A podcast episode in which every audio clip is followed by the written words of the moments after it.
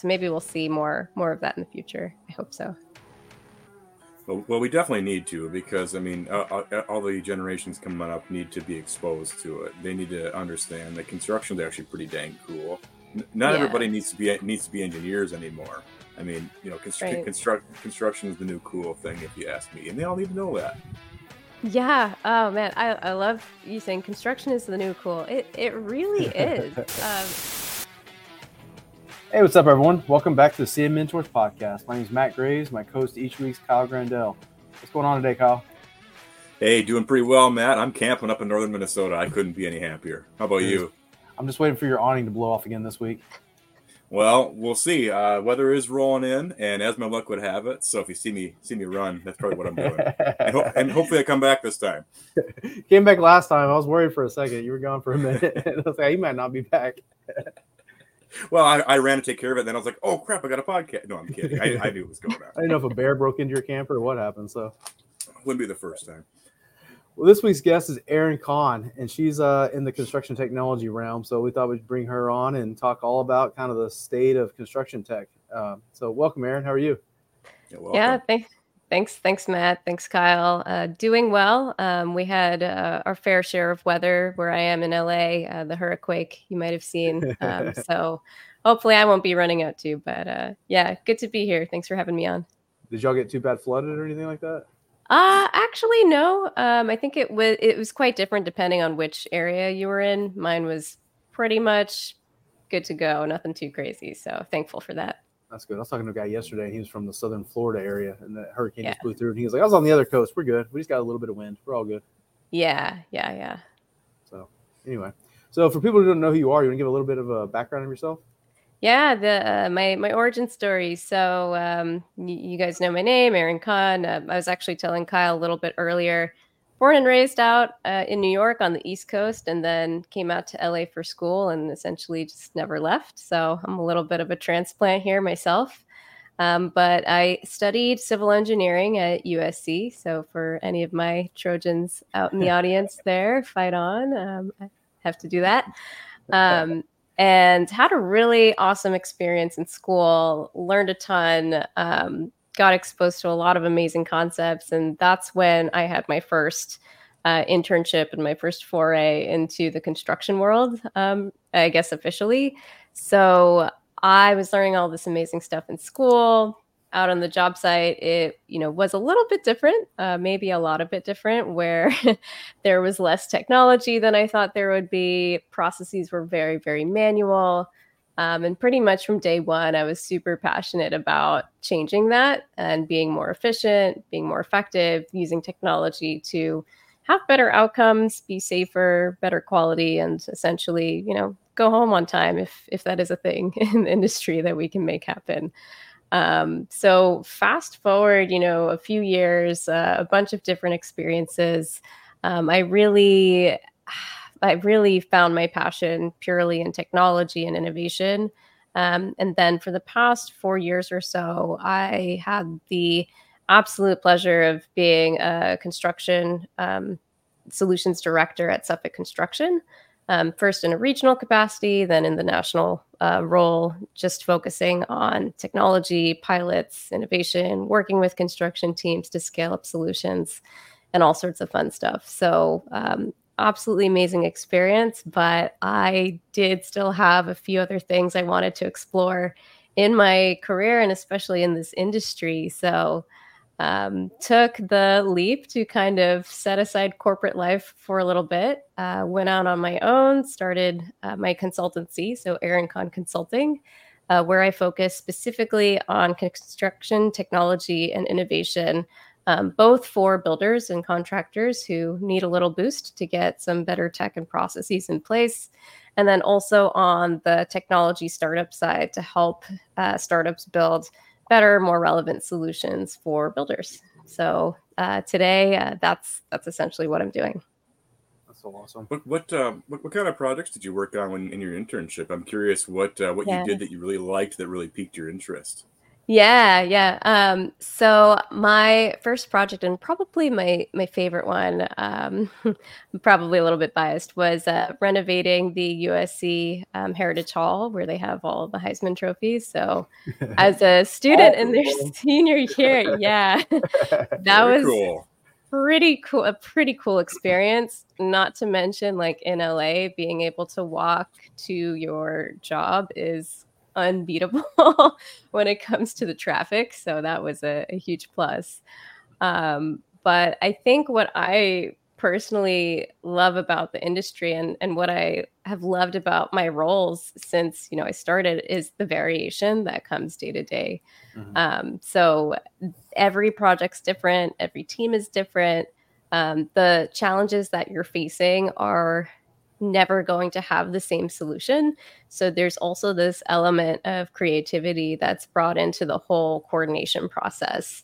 On top of that, something that I truly love and appreciate is working on great teams. Construction is essentially this massive team sport. You have to coordinate subcontractors, vendors, your design team, align, values with your client and your owner to make this thing come alive that essentially was, at one point just a concept in somebody's mind or a literal napkin scratch. And then by bringing all these players together, essentially as that team sport, you're able to create something that's going hopefully to last for many, many, many years to come. So it's a really cool legacy that's left behind. I can keep geeking out about why the construction industry is so cool, but those were some of the biggest reasons that definitely drew me in. Construction is definitely the ultimate team sport. And with as many people as you have involved and as many differing, perspectives and differing motivations, right? Because you have all these different little teams, different contractors trying to work together. I've said it before, but it's amazing anything ever gets built. It seems magic that things actually happen. Massive efforts to coordinate it all. Even in spite of Matt and I running projects, things still happening at built somehow. Go figure. Despite my greatest efforts, they still get done. Things still get done. Yeah. No. Yeah. Definitely. I did civil engineering as my bachelor, and I'm just gonna go out on a limb here and guess. Whenever you got out on your first project site, did you start off as a project engineer, or is that where you started? Or project engineer intern, and then engineer, and then senior PE. Yeah, I'm gonna suspect the first time you went out there, you didn't know anything about anything. Yep, that was my experience. I didn't know what a submittal. I didn't know an RFI. I didn't know. The learning curve is quite intimidating. And in my experience, being a young, tiny millennial brown woman, that was even more oh my gosh, we're really throwing her into the deep end here. But I think I've always been surrounded by, again, amazing team members who were very supportive.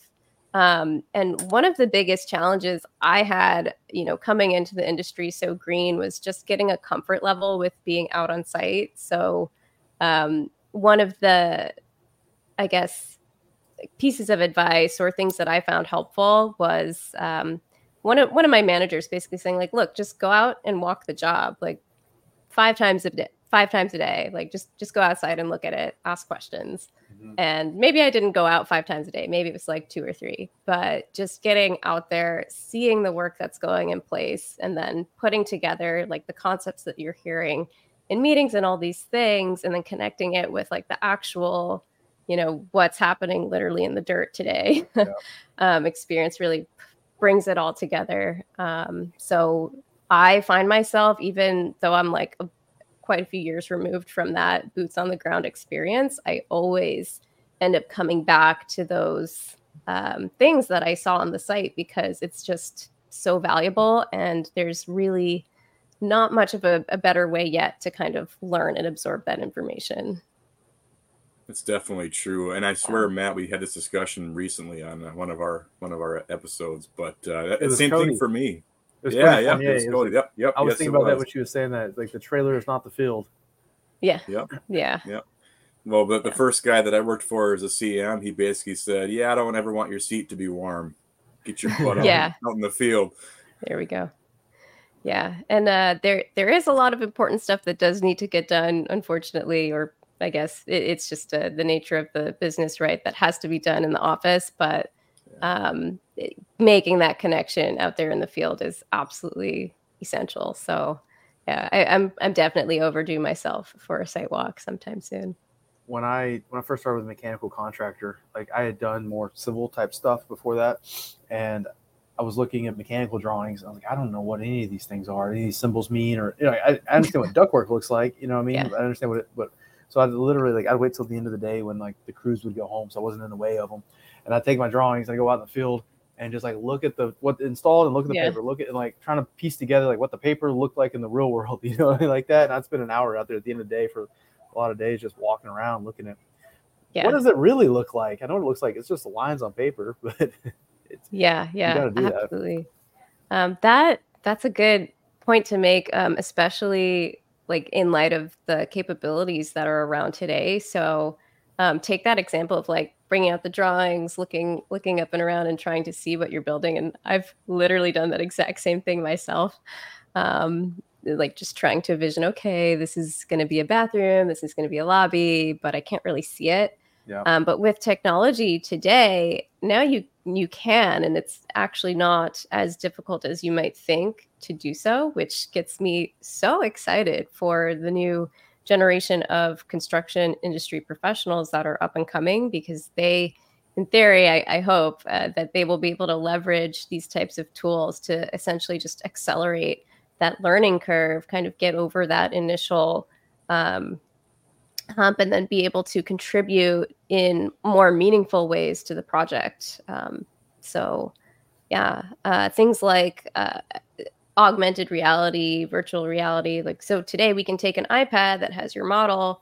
Instead of holding up a 2D sheet of drawing, you can literally hold up like an augmented reality or, you know, a 3D model of your project site. And you're not envisioning it, you're literally seeing it, what it's going to be. So that's really powerful. Have you seen when they do? So one of the first newsletters I ever did, it was like in the first 10 anyway, was with Argyle. They're doing AR with the glasses. And they did me, it was like a recorded demo they did for me and I put it on the newsletter. That was cool. Wild. It was like they had those AR goggles on and basically they were walking through and they could see all the stuff. And they showed me a video where it was like, it was basically the BIM model floating in the underneath the structure, and you can see the ductwork and the pipe, and like it was insane. Yeah, and what's also insane is like just how far technology comes every single year. So it's just accelerating more and more and more. It gets easier. The hardware is getting improved incrementally, as we evolve through time. So I'm really looking forward to where some of these tools will come into play with future construction efforts.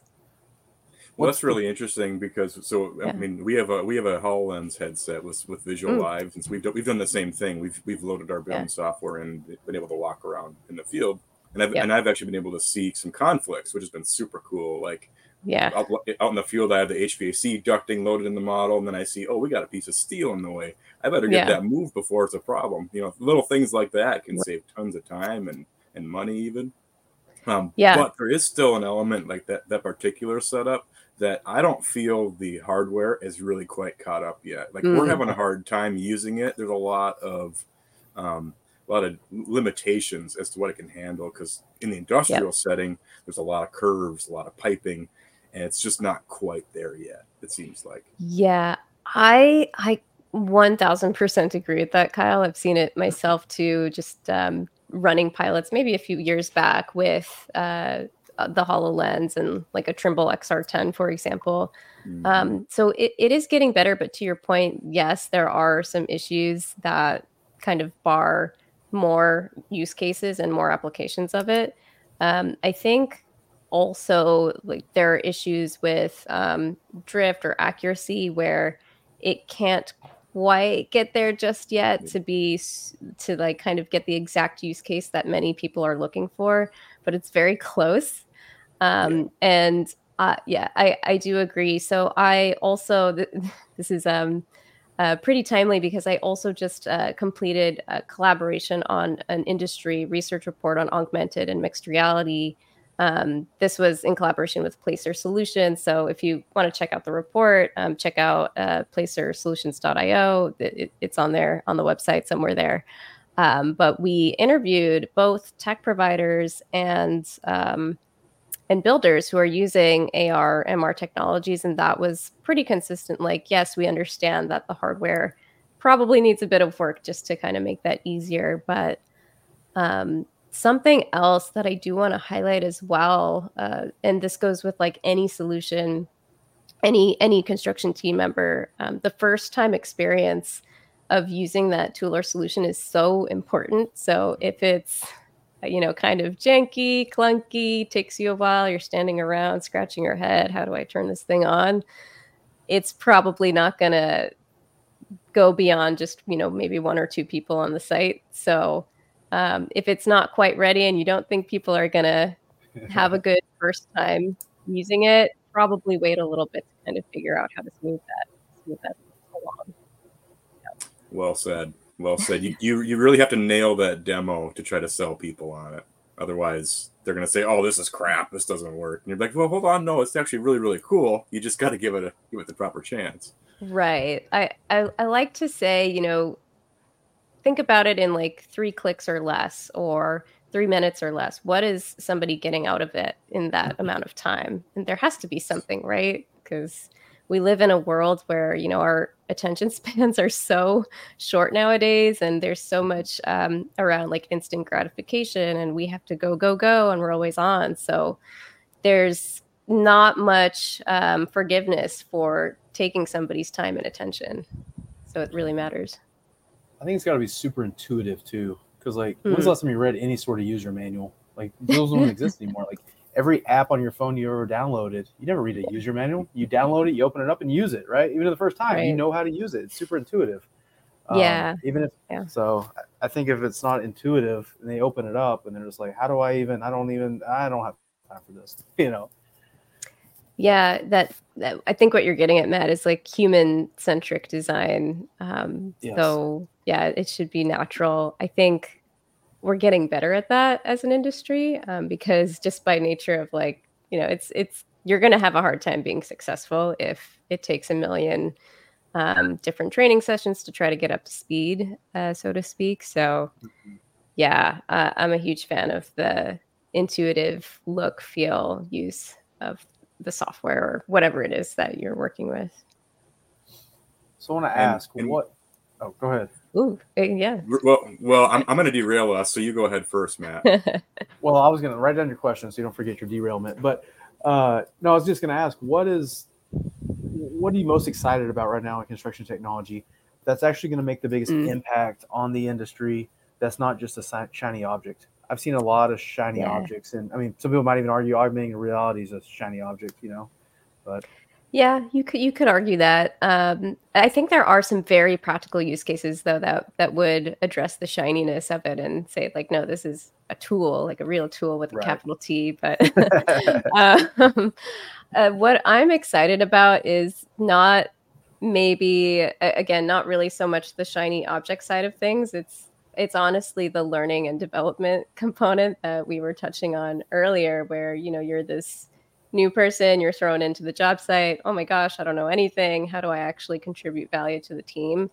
I also think in light of the labor shortage that the industry as a whole is just experiencing, it's going to be absolutely critical. It is absolutely critical that we capture a lot of the historic builders' knowledge that is retiring out of the industry, because and I've seen it start to happen where we're having to reinvent the wheel when, you know, maybe the wheel was already invented at another project and you just didn't know about it.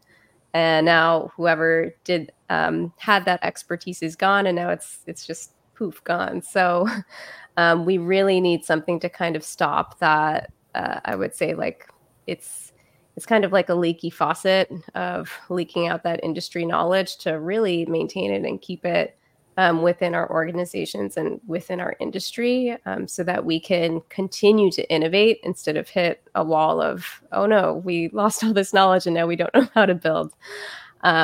So where I kind of see this going are probably a bit more sophisticated platforms with content management. I kind of also think to like ChatGPT or GPT-like capabilities where you can ask a trained bot a question about something. That bot is trained on a gazillion, you know, far more resources than one individual human could ever be trained on, and provide you at least, you know, a summary answer or some insights that you may not have thought about that are useful to your day. So I think that'll be really exciting to see where that goes. And then as a follow-on to that, other areas of technology and capabilities that I'm excited about, it wouldn't necessarily be just one type of technology or platform, but I rather think it's going to be very interesting to see the interplay between the data integrations between different things. So let's say, for example, we have robotic, robot that's able to walk the job site. It's integrated with, you know, reality capture. It can, you know, show us a projection of what the job site looks like and give us a smart readout with ChatGPT or GPT capabilities.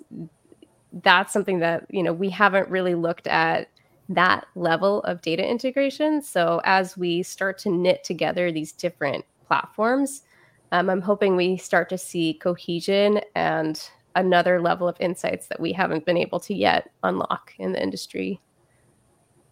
I so badly want to build a construction GPT that actually has good knowledge in it. Right.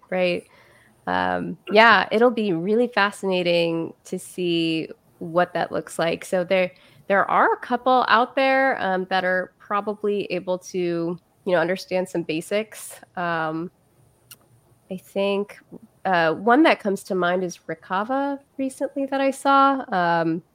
I might not spell it right, but Ricava. You can Google it, but that's one I think that had a construction GPT like something or other. So yeah, it's fast. Technology goes fast. Oh no, it's crazy. A minute ago you were talking about the kind of capturing some content from the older generations as they're, you know, getting further on in their careers and stuff. Have you seen any really good platforms, processes, systems, you know, for doing that? I mean, you can tell them to sit down at a computer and type stuff out, but I'm sure that's not what you're getting at. So, right? No, it's and that's probably not very realistic, right? Feed the GPT machine. Yeah, feed it. Download your brain into this thing. I guess short answer, Kyle, is no, I haven't seen anything that's been super great about establishing that. The best I can think of is, you know, maybe some crowdsourcing learning management systems where a company as a whole has a specific capability for employees, you know, anybody within the organization to post a lesson learned, and then it's shared in a shared database. But other than that, yeah, I haven't seen anything that's been truly, you know, stand out like, okay, this is the way that we need to do this moving forward. So, yeah, I don't know. Maybe it's a process that is done at the end of every construction project, you know, even if it's not a tenured person, like every single team says, here are lessons learned. And some companies are doing that, but I think the lack of standardization kind of makes it a bit difficult to actually get something that's useful out of it at the end of the day. So yeah, if there are any startup solutions out there that want more ideas or thoughts around learning management, feel free to pick my brains. Yeah, loop me into that conversation because I've had a lot of thoughts around it as well. I've thought about one of my million ideas I have.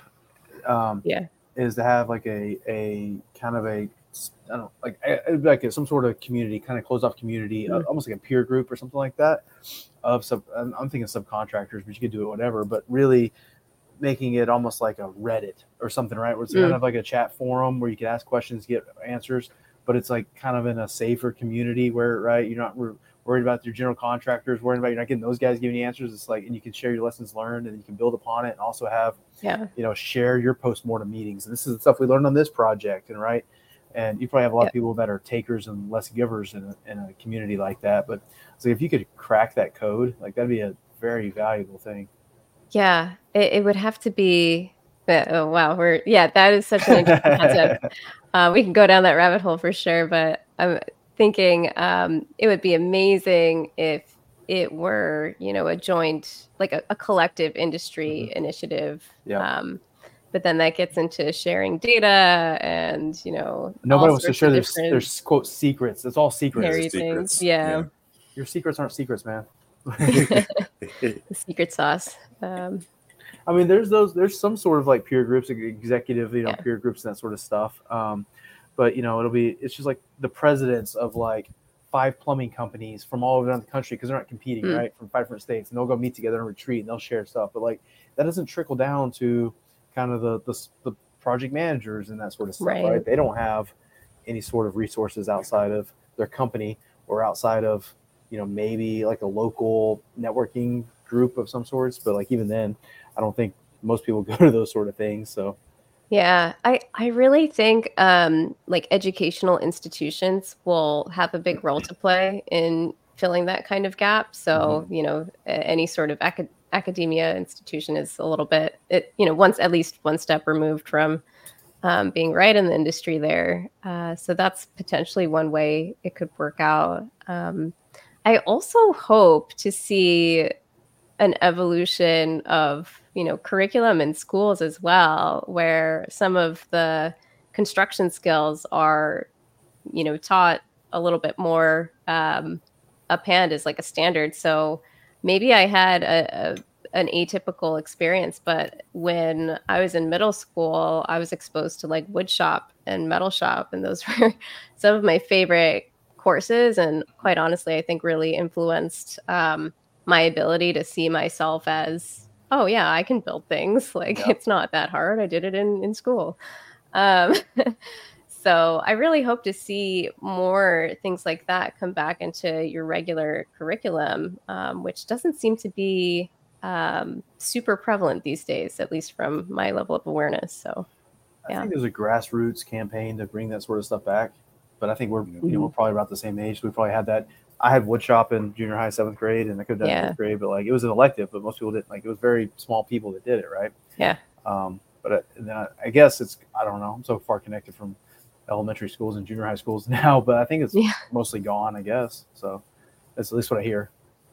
Yeah, we'll have to see. Some programs are pretty good. So I know like Ace Mentor, for example, supports, bringing in architecture, engineering, construction straight to high school, middle school. So there is some of that. So maybe we'll see more of that in the future. I hope so. Well, we definitely need to, because I mean, all the generations coming up need to be exposed to it. They need to understand that construction is actually pretty dang cool. Not everybody needs to be engineers anymore. I mean, construction is the new cool thing, if you ask me, and they all need to know that.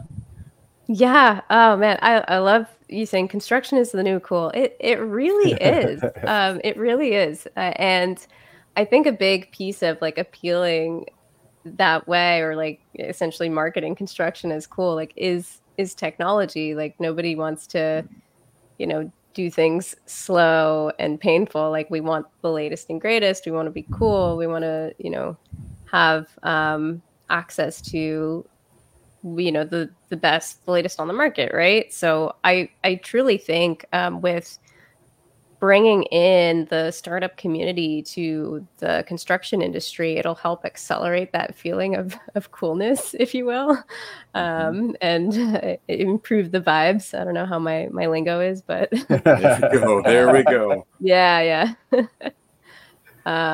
But yeah, basically say like, no, the vibes are cool. Come on in. Like construction is amazing and super, super rewarding. And I think for me, I kind of just went with the flow with how my career progressed. But one of the things that I was, very happy about is that at each stage of my career in the construction industry, it was extremely satisfying and rewarding, especially being able to, you know, see the impact.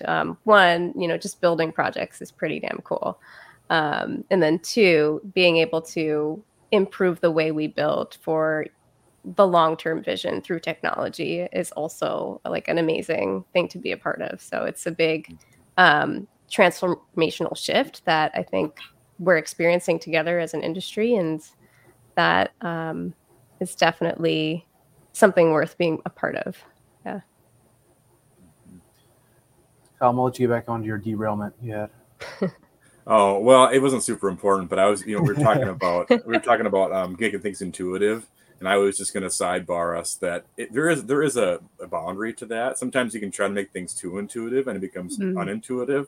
And my example is the Google Drive. I don't know if either of you have used it, but when you try to share files on Google Drive, it's a freaking disaster. And I hope somebody from Google hears that, because we tried to do it in my project and it is terrible. All the permission settings. And I mean, after you figure it out, I mean, I get it. It's really intuitive if you already know how to use it. But if you don't, it's awful. So yeah, that was all. Yeah, no, I feel you on it. Gosh, it kind of speaks to the sentiment too, or like the reality rather, that there are amazing solutions out there. Like Google obviously is great. Google Drive works. It's fantastic. It covers a lot of things, but it's not thought of as construction specific.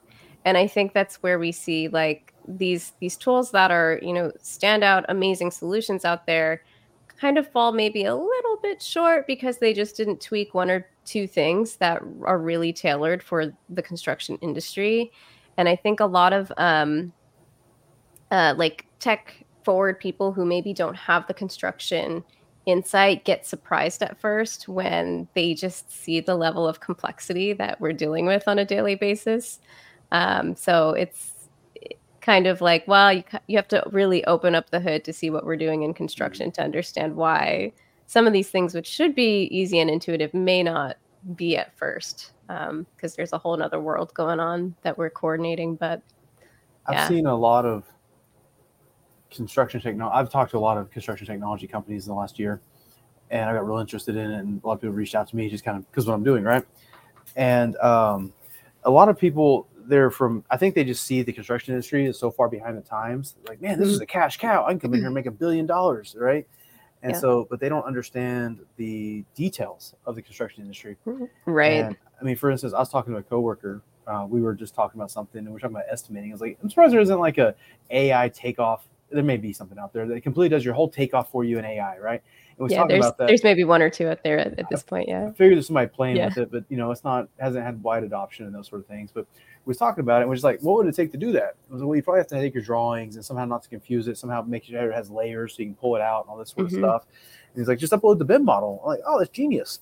But then I was thinking about it, and I was like, well, if somebody wanted to create that, and you upload the BIM model into it, well, you're never going to have the BIM model at bid time, right? So your plumber, they're not going to get a good BIM model at bid time to be able to run in there and do their bid takeoff, you know? So like, it's just, so the good stuff, it's you crazy. Know, because, you know, you can't hardly do, there's a lot of art to a takeoff that you don't get out of like the two, you can't just purely run it into a machine, and because you know, you may not have the footage on a drop or something, right? You may lose 30 foot here and there because you're dropping floors, and like, how's the machine understand all that? And so anyway. Yep. That reminds me of this workflow. So I was speaking to a colleague of mine, and they were explaining the process that they just went through to get a submittal approved for fabrication of like a formwork. And it just blew my mind that the way they explained it was that the architect models a specific geometry. It's slightly more complex geometry in Rhino. It's exported as some shape, some blob into Revit. It goes from Revit to the teams to kind of price out and figure out how they're going to actually, you know, build the thing that's a blob. So they have to take the Revit file, export the blob that's technically in there, put it into CAD, do some dimensioning in CAD, push it back into Revit, I think, to get all the approvals, or maybe they get the approvals in CAD. And then once they have that good to go, then they send it to like the fabricator, and the fabricator redraws it again back in Rhino. And I was like, wait a minute. So you're telling me this thing that you all needed to coordinate started in Rhino, went through about, 3 to 5 transformations, and then ended up back in Rhino? Like, but couldn't it have just been coordinated up front? And it's like, well, no. And like, here's all the reasons why. And each person in that chain of that process has something very specific that they're contributing, whether it be a certain design intent or the ability to actually dimension it so it's buildable versus the ability to take that dimension buildable thing and make it so that you can produce a form for it on a CNC machine. So it's levels and levels and levels of complexity that you'd never even really imagine. So yeah. Wow. And Erin, you've just alluded to my biggest pet peeve and frustration with our construction industry is our adoption of technology. And when I say that, what I mean is there is a single piece of software that does one thing really well, and that's it. Mm-hmm. Like, so I mean, how many apps are on your phone right now? A bazillion of them. It's the same thing with running a construction project too. I mean, maybe like Procore is really good to do a lot of things, but it won't do everything. So you still gotta have your CAD, and you gotta have something else for your back end bookkeeping, and something else for your. I mean, I'm so sick of having so many different pieces of software and programs, because when I bring somebody new on board to get them up to speed and train them on all the different, oh my God, it's just a headache. Yeah, it's a lot, and I've been asked too. So like, how many solutions are your teams using? I'm like, well, end to end for the project lifecycle, like about 50. And that's like that. It's literally that. Yeah. So in different phases of the projects, you need different things. And then, of course, every company has their standard systems. And then project might have a specific requirement. The owner might have a specific requirement, and it just kind of explodes. So this phenomenon, I think we talk about it as tech fatigue. So basically, all of the users are basically fatigued out. They don't even want to look at another tool. Like, why can't it just do everything? Which is going back to earlier on where I'm like, well, I'm excited to see where the integrations go with these different platforms. Because if we can solve that, that will solve the human element of the tech fatigue. And then in theory, then we're, running without being weighted down anymore, so to speak. I'm that person, Erin. You solve that for me, please. Bring me the integrations. I want the integrations. Yeah. Bring on the integrations. I love it. So, yeah, it's funny you mentioned Procore as well. So great solution, but I think their app marketplace, their integration marketplace, has like 400 something plus integration partners the last time I counted, which is very impressive. So. Yeah. People will use those. I don't know a single person. I know a lot of people use Procore. I don't know a single person that uses the integration. They probably do if it's set up, depending on how it is. So from what I understand, at least a lot of times, like, you can turn on like an embedded experience. So it seems like you're just in Procore, but it's actually like pulling in other stuff. But yeah. Yeah, I am not a Procore expert by any means, but that's what at least I've had set up on projects that I've worked with the past as well. I've been through that marketplace. Like, I want to make Procore better. And I'll scroll through the marketplace and look at stuff, and I'm like, I don't know. I'd encourage you reach out to the team there. Maybe they can help point you in the right direction. But yeah, you probably can. If they can figure out how to like. Procore is supposed to be a one-stop shop for everything, right? But then you still end up with a whole bunch of spreadsheets. It's a phenomenon, yeah. I think there's also a love for spreadsheets in the industry. I am guilty of this as well. So I have definitely gotten used to my templates, the things that I used to track and manage. So having, being in the shoes myself, I definitely know it's a comfort thing.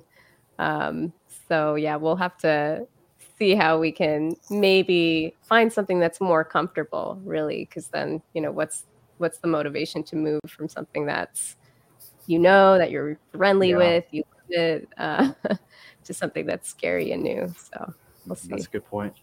Yeah. I want to change the subject for 1 minute. I want to play Kyle's favorite game. Kyle's favorite game here. So I share a meme. So I'm kind of known for memes on LinkedIn and stuff like that. So we share a meme. I share a meme. You'll be able to see it in a second. And Kyle has to describe the meme for all the people who are listening to the podcast and not watching the YouTube video. If it's a picture of me right now, I'm going to be really pissed, Matt. It's not a picture of you. That would have been a good idea, though. Okay. And for anybody that's listening and can't see, my hair is a complete disaster. That's why I say that. But since nobody watches, it's all good. Okay. Here we go. So I've seen that one before. It's a good one. All right. So what we have here is it appears to be, I'm going to guess that's hard to say. Is that PVC? Could be metal. Not sure. It's probably a little bit of both. I think it's a Frankenstein. A little bit of both. Even better for this circumstance. Then. So for our listening audience, we have what appears to be some piping, metal, PVC, maybe both, some kind of new hybrid, and then it's routed around a rock, a boulder, and not routed the way you think it would be, where it goes around the side. It goes up and over and then down to the ground. In a very peculiar manner, if I may say so myself. I'm seeing we have a couple 90s, we got a couple 45s. It's pretty cool to see, actually. It's impressive. And then we have the client asking, "Why did you do that?" Project manager says, "Moving the rock is not in our scope of work." I mean, are they wrong? Are they wrong? Not wrong. So I tried to find a construction technology meme. I couldn't, and so you ended up with a pipe going around a rock. Well, good. Did you share with me on Google Drive? Because if you did, I did. I actually put it in the meme generator GPT, and that's what I got. Wow. No. So, any other cool technologies you see coming, Erin, to kind of help at least kind of maybe the project management world? Yeah, there are so many. I definitely can't pick one. I mean, robotics, IoT. We touched on GPT a little bit, so that's AI, generative AI, all sorts of different things that are really knocking it out of the park. A lot in the reality capture space as well. So if let's see, there's a specific problem that you're having, I would encourage everybody just take a search, reach out. There is almost definitely a solution out there. So when I first, started in my career, there were maybe just a handful of startups. That has quite literally exploded into thousands and thousands and thousands of solutions. So I'm very, very happy to recommend a solution depending on, what problem it is that you're facing. So of course, feel free to reach out to me. I would also direct the audience or any listeners who are looking for a very quick one stop to see a really good list of solutions to check out ContechReviews.com. So that's something that was put together by an industry colleague of mine as well, where it's essentially pulling in together a whole bunch of different construction tech solutions into one spot. You can find them by category, and then it gives a little bit of a star rating so you can see what other people might think about it. But yeah, so a couple of resources there that might help with finding some exciting stuff that's out there on the market. That's so cool. We always end up talking about AI for some reason on this podcast. What's your, aside from any sort of GPTs, what's your favorite AI solution out there right now for the construction industry? Man. Oh, for construction. Let's see. Oh, tough. My favorite. Oh man, there's so many out there. The top three. I'll pick on one. All throughout their Field AI, so they're pretty new in the industry. So I first saw them at the ENR Future Tech Conference. They did the keynote, and it's essentially a brain for your robot. So you can tell your robot what to do, where to go, what to capture, and then you, in theory, don't really have to do too much. It just does it for you. So that I'm really excited to see. So that's Field AI. There are so many other solutions out there though, but I'll pick on that one for now. That's pretty cool. I mean, I don't even think about it, but I guess, I mean, you have to have solutions on top of solutions because you already have a robot, but then you have to put this thing into it to tell the robot what to do and how to work. So. Yeah. We're getting fancy. We're getting fancy in the industry. We're cool. It's cool. Cool industry. Yeah. Yeah. It really is. I found this guy. I'm going to go look up ContechReviews.com, but I found this Notion template that this guy put together, and it was all these different construction technology solutions. Yeah. He was basically just compiling them all, and it was up to like 400 or something like that whenever I shared it in my newsletter. And like I found it like on a Tuesday, and I said, like, there's 400 items in here. Go check it out. And then by the time I sent it, he got word of it, and he goes, it's actually up to like 600 now. Like in a week, it was just blowing up. There's thousands, thousands. It's happening so fast. Like, I guess I'm gonna ask you a question. What's the best way to? It's really hard to vet these things, right? So if I'm trying to figure out 1,000, like I don't even know where to start. I have a problem. I want to find a solution for this problem. It's like it's hard. You can't do demos on 100 different things, right? No. Like, or even then, you go to the website, and all their websites are pretty, right? And like you're looking at it, like, okay, cool, right. Like. How do you go about vetting something? This one's shiny. That one's shiny. This one seems shinier. Yeah, absolutely. So it all comes back to understanding the problem you want to solve. And that is definitely step one. So really understanding what your team's needs are will very quickly help, cut out the fluff, if you will, from other solutions that don't do that. So come to the table with a hard checklist. Like, here are the 3 things that are absolute, non-negotiables. The solution must be able to do this. And very quickly you'll see like, oh, well, we're not able to provide a turnaround of reality capture in that time, or we don't quite do this, or we don't do all of these things at once. So that will quickly whittle down your list to the few that are seriously solving your problem. So I would say that's a really good first step, is to know what you're solving and have that written down and make that very clear. And then you can take essentially your short list and then go through, more criteria on the demos. So there, I could spend probably a couple days talking about this because I've sat in more than a few hundred, evaluations, demos at this point. But I would also, recommend partner with somebody who has been in the industry a while, has been in the contact space a while. Someone like myself, maybe. You can contact me at Erin@ErinKhanConsulting.com. I'm always happy to chat and help give some recommendations or pointers for what I see as some of the top solutions in the market. I think it's good advice because, if you don't have a guide guiding you through something like this, you don't even know where to start. It's overwhelming. Yeah, it is. And I've seen a lot of like the same solution being answered, but like which one's garbage, which one's good, unless somebody's actually played with it and actually, ran it through the paces or got at least a demo of it. Like you just spin your wheel. And what's worth piloting, and how do you match, a potential pilot with the right team to really get the evaluation out of it? So it's an art form, one that I like to, continue to perfect. So, no, it's cool.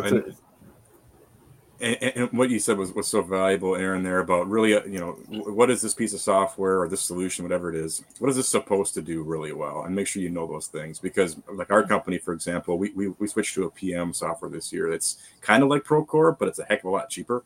And it does a lot of things really, really well. But every month when I have to invoice, I'm tearing my hair out because it does not do that very well. And it's days of time for me to get it the way it has to be. And I just but now it's too late. Obviously we're married to it to finish out this calendar year, and then we're switching. That's it. I can't do it anymore. Yeah. And it's okay to say, hey, we'll give it a shot, see how it works, and make a change. Change is the only thing we can count on in the world. So that's okay too. It's a journey I think a lot of us are on. That's true. Yeah. Well, if you got nothing else, we'll wrap it there. Yeah. Well, I appreciate you coming on, Erin. I think this was actually really insightful. Actually, I've got more notes on this podcast. I've just been writing the whole time we've been talking. And so, so I love this stuff. It's been fun. Yeah, so, it's a good topic. And thanks for having the podcast. So, I mean, appreciate the opportunity to chat with you guys. Anytime. Yeah, so if people want to catch you, give them your email one more time. Oh, yeah. My email is erin@erinconconsulting.com. And the con is spelled KHAN. Just a small note there, because I think there actually is another Erin Khan Consulting with the A and the H flipped. So KHAN is mine. You'll end up on some gardening consulting website? Yeah, I'm not quite sure, but yeah. And some of us don't spell too well. I boofed. I'm 2 for 2 in boofing podcasts. This time I had the title spelled wrong. So no worries. But anyway, thanks a lot, Erin. This was a good one. It's been awesome. Yeah, thanks. Appreciate it.